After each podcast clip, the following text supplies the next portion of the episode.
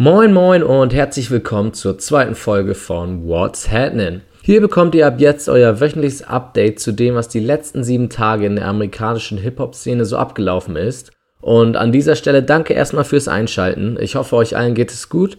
Ich bin euer Host Benjamin und heute ist die Kalenderwoche 19 dran. Wir reden über Meek Mill, der endlich wieder auf freien Füßen ist, über eine weitere mehr als verrückte Twitter-Woche von Kanye West, über Russ, der jetzt so ziemlich jeden Producer gegen sich hat und auch über das neue Post Malone Album.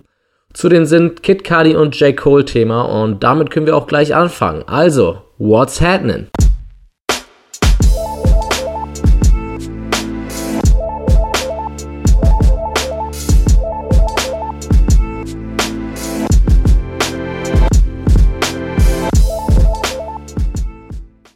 Drei Jahre ist es her, dass J. Cole ein längeres Interview gegeben hat und jetzt im Zuge der Veröffentlichung seines neuen Albums KOD, über das wir auch letzte Woche gesprochen haben, gab J. Cole diese Woche wieder ein Interview.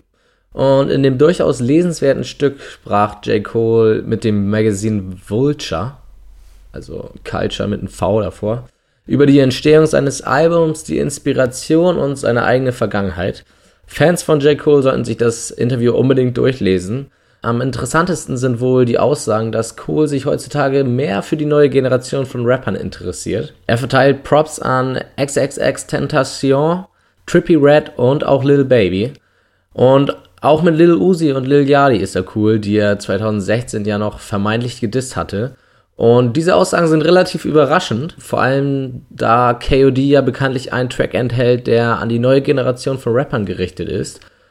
Und letzte Woche hatten wir den Song 1985 auch thematisiert und auch da die darin enthaltenen vermeintlichen Disse gegen Lil Pump und Smoke Purp. Und auch bezieht Cole in dem Interview Stellung zu dem Lied 1985. Und er stellt klar, dass er niemanden spezifisch damit meinte, sondern dass sich mehrere Jungs diesen Schuh anziehen können. Der Fakt, dass sowohl Pump als auch Purp reagierten, bestätigten seine getätigten Aussagen nur und er hofft, dass er bei den Jungs einen Nerv getroffen hat und es eventuell ein Umdenken bei ihm gibt. Übrigens hat Cole auch getwittert, dass er an seinem nächsten Album schon arbeitet. Es wurde ja schon spekuliert, dass 1985 das Intro zu dem besagten Album ist, welches The Fallout heißen soll. Beziehungsweise es wurde nicht spekuliert, der Albumtitel hat es ja schon verraten. Und in dem Tweet erwähnte er auch, dass er Kill Edward, also dem alter Ego, seinen, seinen eigenen alter Ego von KOD, auch bei seinem Album hilft. Anscheinend können wir uns also auf zwei neue Coolplatten freuen. Das ist auch nicht schlecht. Irgendwie tut einem Russ schon leid. Ein begnadeter Rapper und Lyriker, aber aufgrund seines ab und zu arrogant, schrägstrich besserisch wirkenden Charakters wird er von vielen Rappern eher gemieden. Und jetzt ging es sogar so weit, dass ein altes Video von ihm aus dem Jahre 2016-17 ausgegraben wurde und in diesem Interview kritisiert er die aktuelle Garde an Producern. Und seiner Meinung nach sind die schuld für die aktuelle Unkreativität im Hip-Hop. Die Beats heutzutage hören sich alle gleich an und die Produktionen ähneln sich auch alle. Das war der allgemeine Tenor, den Russ einschlug. Zudem erwähnte er, dass das unter Dr. Dre und Timberland und Konsorten noch alles ganz anders war. Überraschenderweise kam das nicht so gut bei den Producern an, die jetzt rund einem Jahr nach der originalen Aufnahme des Interviews sich zahlreich meldeten. Viele Producer schossen gegen Russ, der prominenteste unter ihnen wohl Metro Boomin, der Russ einfach als Wack im Spirit bezeichnete. Und das führte wiederum dazu, dass Russ seine damals getätigten Aussagen zu relativieren versuchte. Er sagte, dass er damit oder mit seinen Aussagen die Monotonie der Beats meinte und dass 95% der Beats sich einfach gleich anhören. Seine Begründung brachte nichts. Der Producer Southside aus Atlanta verbot Russ jetzt, und ich zitiere, to talk about black producer because you're not black. Die Musik hat sich einfach seit der Zeit von Dr. Dre weiterentwickelt und zum Schluss kam dann noch die Spitze, dass Russ Musik nicht für die Community sei. Beispielsweise würden Lil Pump-Fans nicht russeln. Shots fired. Am Freitag releaste Post Malone sein lang erwartetes zweites Studioalbum Beer, Bongs and Bentleys. Erstmal, was für ein geiler Name ist das eigentlich? Und ja, auch ich habe mich ziemlich auf das Album gefreut und es direkt drei, viermal durchgehört. Seine Singles Walkstar, was mir mittlerweile schon zum Hals heraushängt, Candy Paint, welches ich super entspannt finde, und Psycho, wahrscheinlich der Sommerhit für lange chillige Abende, sind mit Abstand die besten Tracks von den 18 Songs starken Album. Die anderen Songs sind zwar sehr melodisch und haben gute Hooks, aber stechen nicht so wirklich heraus. Meiner Meinung nach hört sich das alles einfach ein bisschen gleich an. Man kann es gut im Hintergrund laufen lassen, aber wie gesagt, sind keine Standout-Tracks dabei, meiner Meinung nach. Außen vor ist hier allerdings noch der Track Same Bitches mit YG und G-Eazy. Einen echt guten Beat hat äh, Post hier am Start und YG und G-Eazy bringen echt ganz gute Verses rein. Also den Track kann man sich ganz gut geben. Und trotz meiner Kritik kann man jetzt schon sagen, dass das Album auf jeden Fall erfolgreich ist. Nicht mal zwölf Stunden nach dem Release hatte es schon Platinum-Status und auch der letzte Woche aufgestellte Rekord von J. Cole, die meisten Streams in den ersten 24 Stunden, wurde wohl schon gebrochen. Also das ist nicht schlecht. Und zum Schluss der Kurznachrichten noch ein kleiner Tipp für euch. Beats One Radio von Apple Music hat eine ganze Episode Kid Cudi gewidmet. Am 8. Juni kommt ja bekanntlich sein gemeinsames Album mit Kanye raus und in Anbetracht dessen gab es diese reine Kid Cudi Folge. Seine besten Songs wurden gespielt und viele Künstler, die er beeinflusste, kamen zu Wort. Travis Scott, Logic, Lil Yachty und Pharrell, um nur einige zu nennen. Mir selbst war gar nicht so bewusst, wie groß der Einfluss von Kid Cudi eigentlich ist. Ich bin damals durch Good Music auf ihn aufmerksam geworden und da hat man ihn ja viel auf Hooks gehört und die waren ja eh immer nice. Und Man on the Moon 1 und 2 hatten auch ein ein paar gute Songs. Äh, aber danach ging dann seine Indie-Rock-Phase los, die dann nicht mehr ganz so meinen Geschmack traf. Und nach dieser Phase verschwand Cuddy ja dann mehr und mehr auch von der Bildfläche. Umso mehr bin ich gespannt auf den Cuddy, den wir dann auf Kids See Ghost zu hören bekommen. Und ja, bis dahin könnt ihr euch durchaus diese nice Folge vom Beats One Radio anhören. Kommen wir zu den Main Topics dieser Woche. Kanye West war diese Woche wieder omnipräsent. Es ist etwas schwer, bei ihm den Überblick zu behalten, bei seinen Massen an täglichen Tweets und die daraus resultierenden News und Kontroversen, aber ich versuch's mal.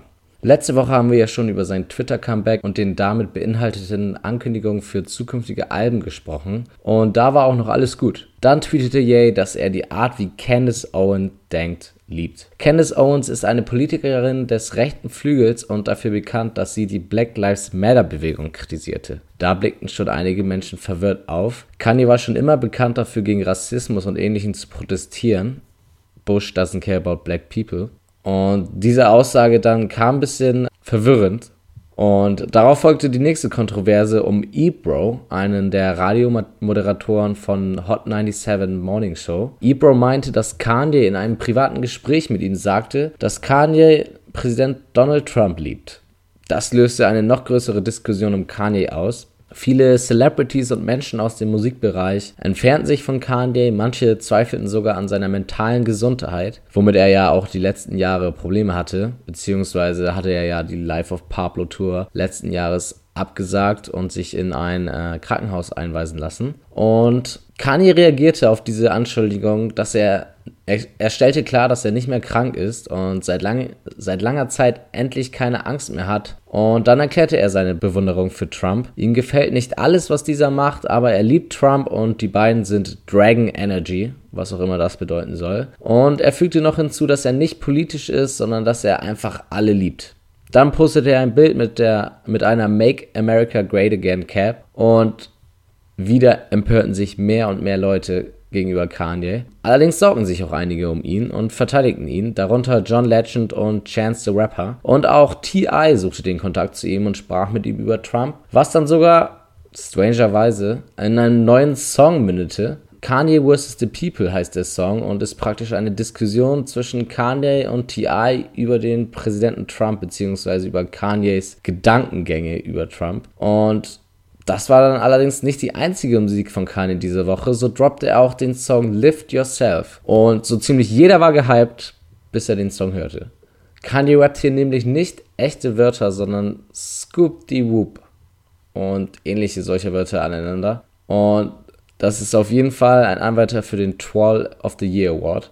Der Song hat mittlerweile sogar einen offiziellen Remix von Smoke Purp, in dem Smoke Purp sogar einen Shoutout an J. Cole gibt. Kanye stellte klar, dass es kein Diss ist und er Cole liebt, wie er halt alle liebt. Und ja, ihr merkt, alles, was Kanye gerade macht, ist so ein bisschen verrückt und sorgt deswegen wahrscheinlich auch für großes Aussehen in der Szene. Und auf jeden Fall willkommene Aufmerk Aufmerksamkeit für sein Album, beziehungsweise seine Alben. Und an dieser Stelle möchte ich auch noch hinzufügen, dass er bestätigte, dass er Musik mit Travis Scott, Lil Uzi und ASAP Rocky auf dem Weg hat und diese auch as soon as possible veröffentlichen will. Die Welt wird auf jeden Fall zuhören. Und ein kleiner Nachtrag. Nach Aufnahme dieser Zeilen gab es noch zwei neue Meldungen. Kanye ist wie gesagt, im Moment echt im Modus. Zuerst hat er sich eine Glatze geschnitten. Als Vorbild galt hier Emma Gonzalez, eine der Überlebenden des Amokslauf im Parkland vor ein paar Wochen. Und die zweite News ist, dass Kanye wirklich alle, und macht euch da fünf Ausrufezeichen hinter, alle Menschen liebt und die Leute dazu aufruft, Ähnliches zu tun und zu vergeben und zu vergessen. Er selbst geht mit gutem Beispiel voran und wird die Coverart seines neuen Albums mit dem Gesicht verzieren, dass er die letzten Jahre öfters für den Tod seiner Mutter verantwortlich gemacht hat, nämlich den Chirurgen, der ihre letzte Schönheits-OP vollzogen hat. Das ist mal ein Statement. Und zum Schluss wollte ich noch mit einer sehr erfreulichen Nachricht rausgehen. Endlich ist es soweit.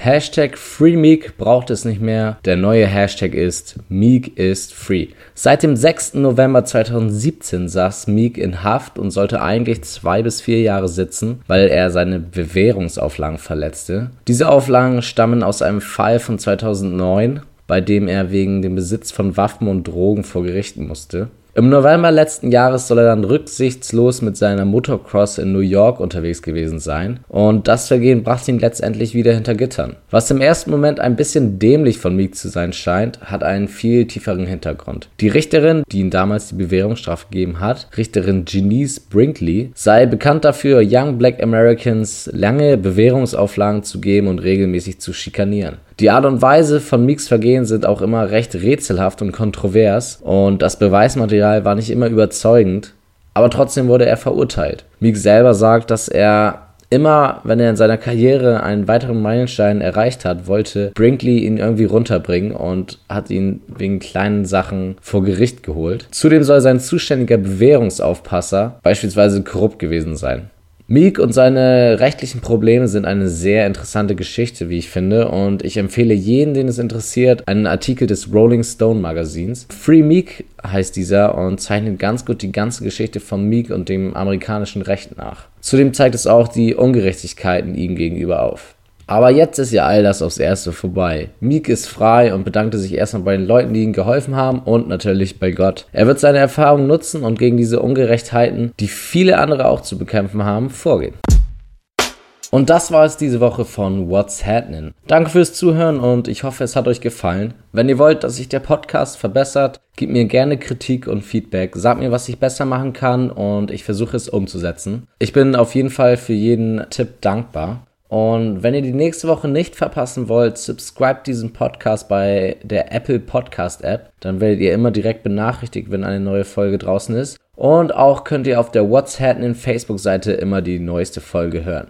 Und bevor jetzt Schluss ist, noch eine kleine Anekdote aus meinem Leben. Ich bin großer Marvel-Fan und war natürlich gleich im Kino beim neuen Avengers-Film. Und ohne zu spoilern will ich sagen, dass ein Teil des Films in Wakanda spielt, dem Schauplatz des Films Black Panther. Und wie schon in Black Panther wurde für den Ort eine eigene Theme Music benutzt. Und immer wenn diese eingespielt wurde, hat mich das an den Soundtrack von The Black Panther erinnert, der von Kendrick Lamar erstellt wurde. So bestimmte, ich glaube, sind das Trommeln? Auf jeden Fall vor vielen Songs auf dem Album sind diese Trommeln und im Film waren die Trommeln halt auch wieder und das hat mich direkt an den Soundtrack erinnert. Black Panther The Album heißt die Platte und ist für mich eine der besten im bisherigen Jahr. Also wer die sie noch nicht kennt, unbedingt reinhören. Und ja, das war es jetzt aber wirklich. Bis zur nächsten Woche reingehauen.